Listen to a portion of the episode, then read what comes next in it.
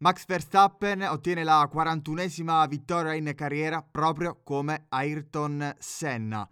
Per lui è la quarta vittoria consecutiva in stagione, oltre 200 giri in testa in questo mondiale al netto dei pit stop, centesima vittoria nella storia per la Red Bull, ottava vittoria consecutiva. Sono numeri che pian piano stanno crescendo e che presto demoliranno i record esistenti.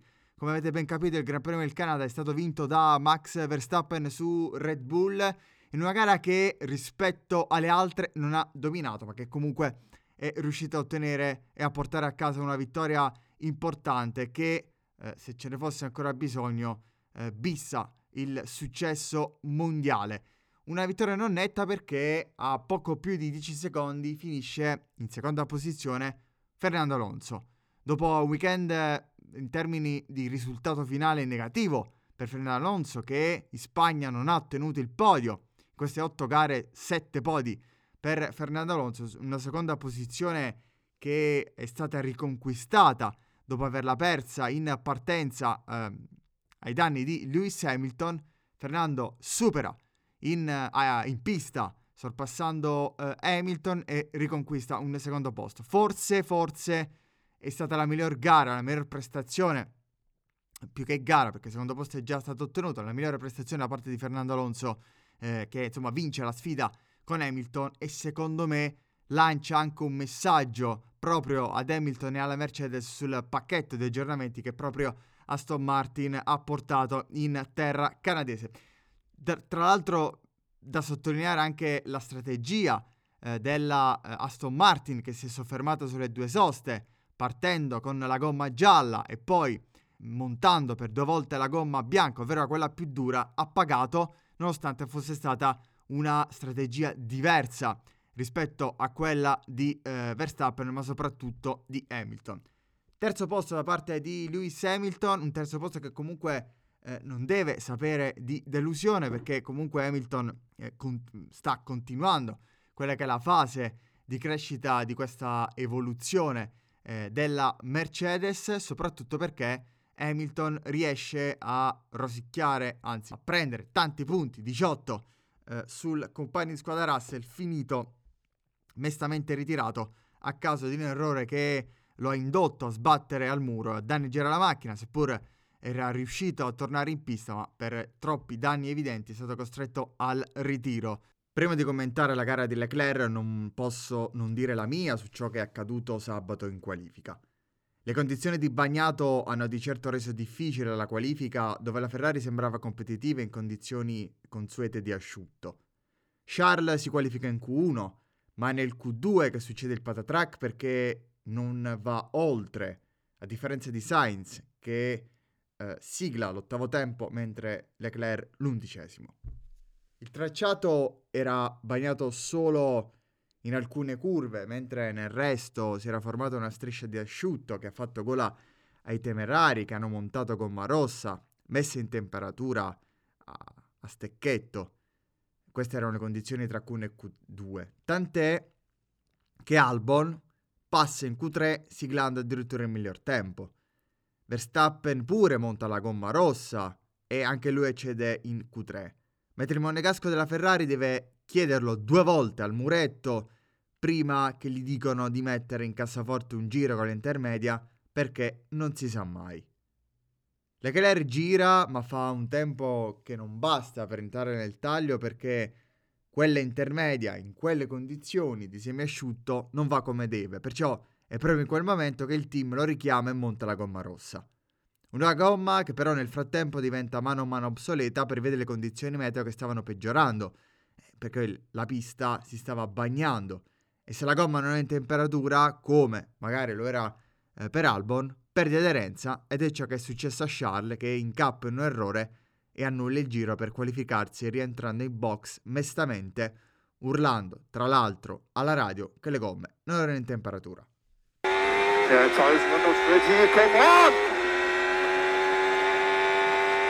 Ma il fatto saliente è che Leclerc, sceso dalla macchina ai microfoni di Sky Sport, incolpa il team per la scelta che sostanzialmente lo ha indotto all'errore. Non, non era difficile leggere che la pista era asciutta, eh, l'ho detto all'uscita eh, nell'outlap. Eh, purtroppo non lo so perché siamo rimasti su delle Inter su una pista completamente asciutta, siamo andati sulle slick quando è iniziato a piovere e ci rendiamo la vita molto più difficile. Eh, doveva essere una sessione facile, mm, partiamo, facciamo l'outlap, vediamo che è asciutto, part- rientriamo, mettiamo le slick e andiamo.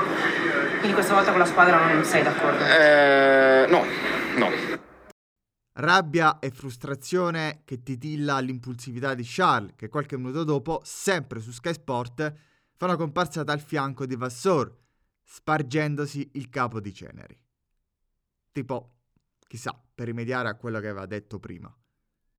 L'istantanea di questa vicenda è di un team confuso che sbaglia il timing delle scelte cercando di rimediare e un pilota frustrato dentro e fuori la macchina.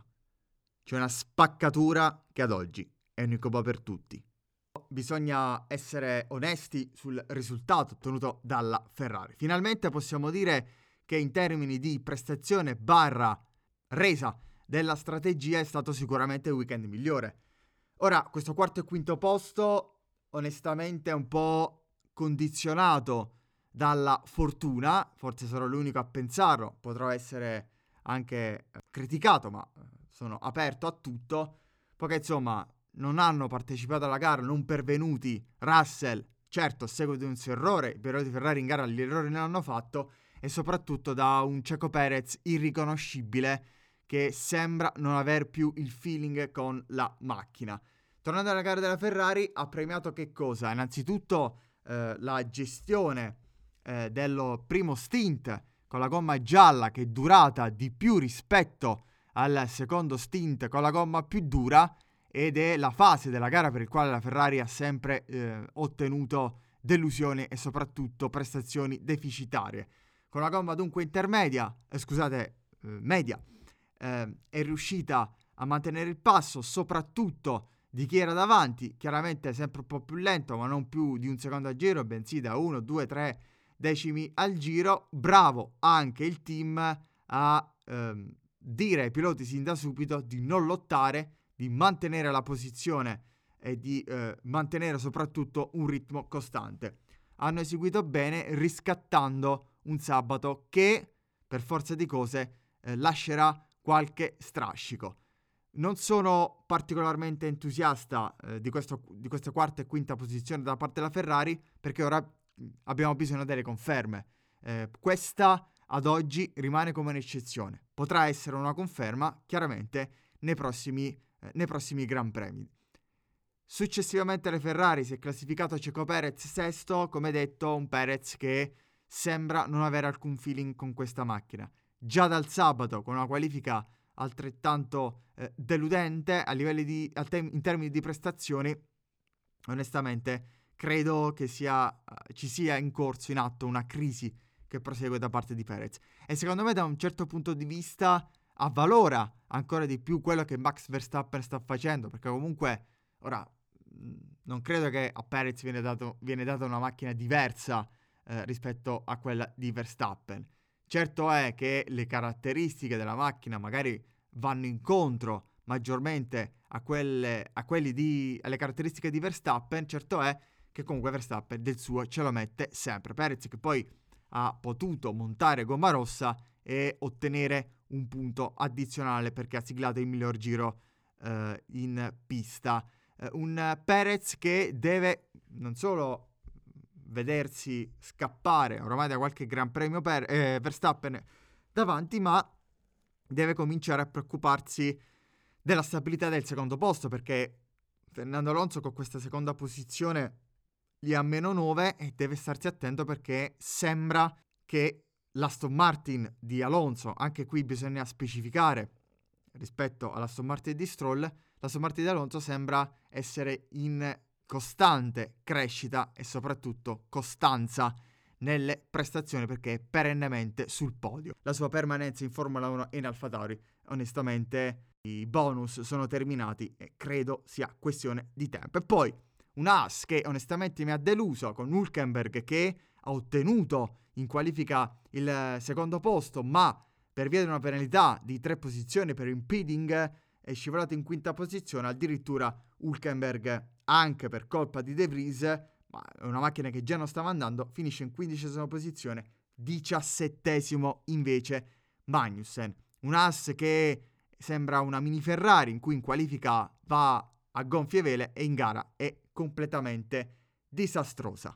Per chiudere dunque, chiusiamo questo Gran Premio del Canada in vista del Gran Premio di Austria, vedendo il solito Verstappen che questa volta e per la prima volta in stagione, quando ha vinto, eh, non ha prettamente dominato, un Alonso con un Aston Martin in crescendo riscatta il brutto weekend in Spagna, un Hamilton che comunque parte bene ma che si vede bissare il secondo posto eh, da Alonso e una Ferrari in ripresa però con l'asterisco, una prestazione con l'asterisco perché voglio che questa non sia un'eccezione, soprattutto perché hanno beneficiato delle difficoltà di Perez, finito sesto, e di Russell ritirata. E poi l'ottima, splendida gara di Albon. Grazie per essere arrivati sin qui, il podcast di Formula Talk continua, ci sentiamo ad un prossimo appuntamento, ciao!